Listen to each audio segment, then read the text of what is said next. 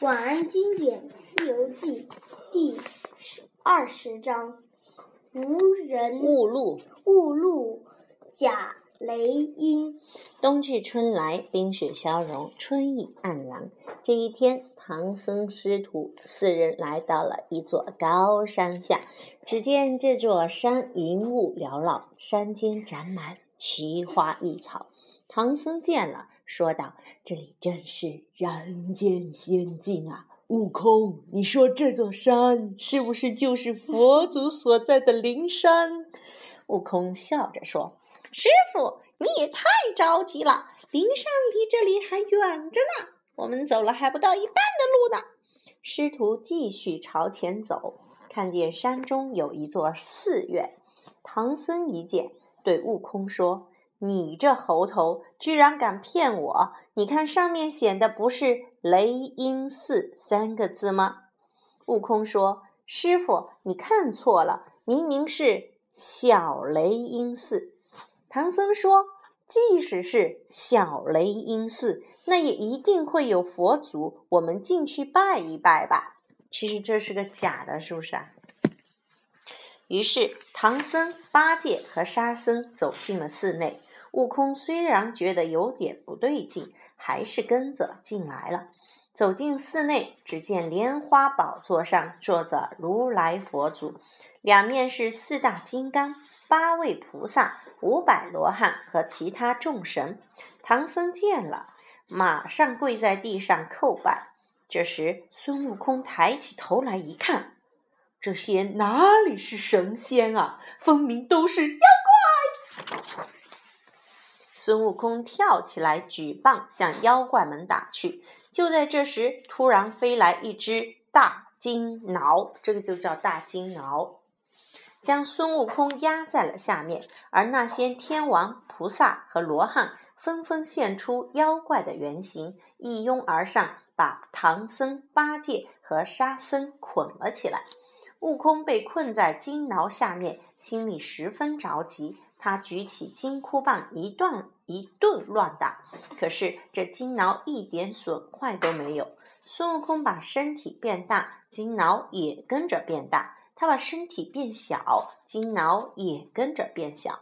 孙悟空没有办法，只好念咒语，叫来五方揭谛。他们在外面想揭开金挠，可是众神用尽了力气。金挠还是纹丝不动，接地们没有办法，又找来了二十八宿，可是二十八宿也歇不动金挠。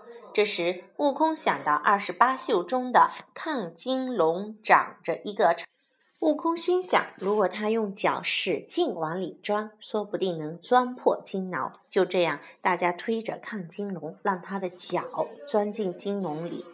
金脑里，孙悟空用金箍棒变了一个钻头，在亢金龙的脚上钻一个洞，自己钻进了脚里。然后大家又用尽力气把亢金龙的脚从金脑里拔了出来。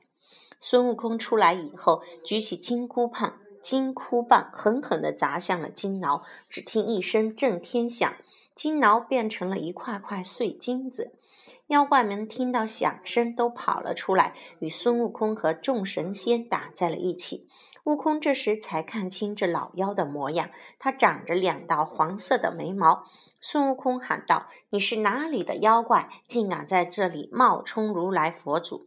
这妖怪哈哈大笑说：“我就是黄眉大王。这黄眉大王的本领要读大，不是大，要读大。”大王的本领真不小，他和孙悟空打了五十多个回合，还是不分胜负。这时，二十八宿等神仙打败了小妖，过来把黄眉大王团团围住了。黄眉大王却一点也不害怕，他一手拿着狼牙棒继续打着，另一只手从怀里摸出了一个布口袋。他把布口袋往空中一抛，就把孙悟空和众位神仙都吸了进去。黄门黄眉大王把口袋系好，高高兴兴地回到洞里。他让小妖把孙悟空和神仙都捆起来。到了半夜，悟空偷偷地解开绳子，救出了师父、师弟和众位神仙。大家轻手轻脚地往外跑，可是狡猾的黄眉大王还是发现了他们，又用布口袋把他们吸了回去。这天夜里，孙悟空又跑了出来。这次他没有去救大家，因为他知道大家跑也跑不远。他在想从哪里搬一些救兵来。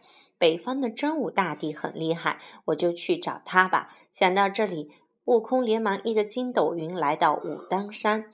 真武大帝派出龟蛇二将和五大神龙来帮忙。可是第二天，这些神仙又被黄眉大王用那布口袋给装了进去。这回孙悟空再逃出来后，真不知道该去哪里找救兵了。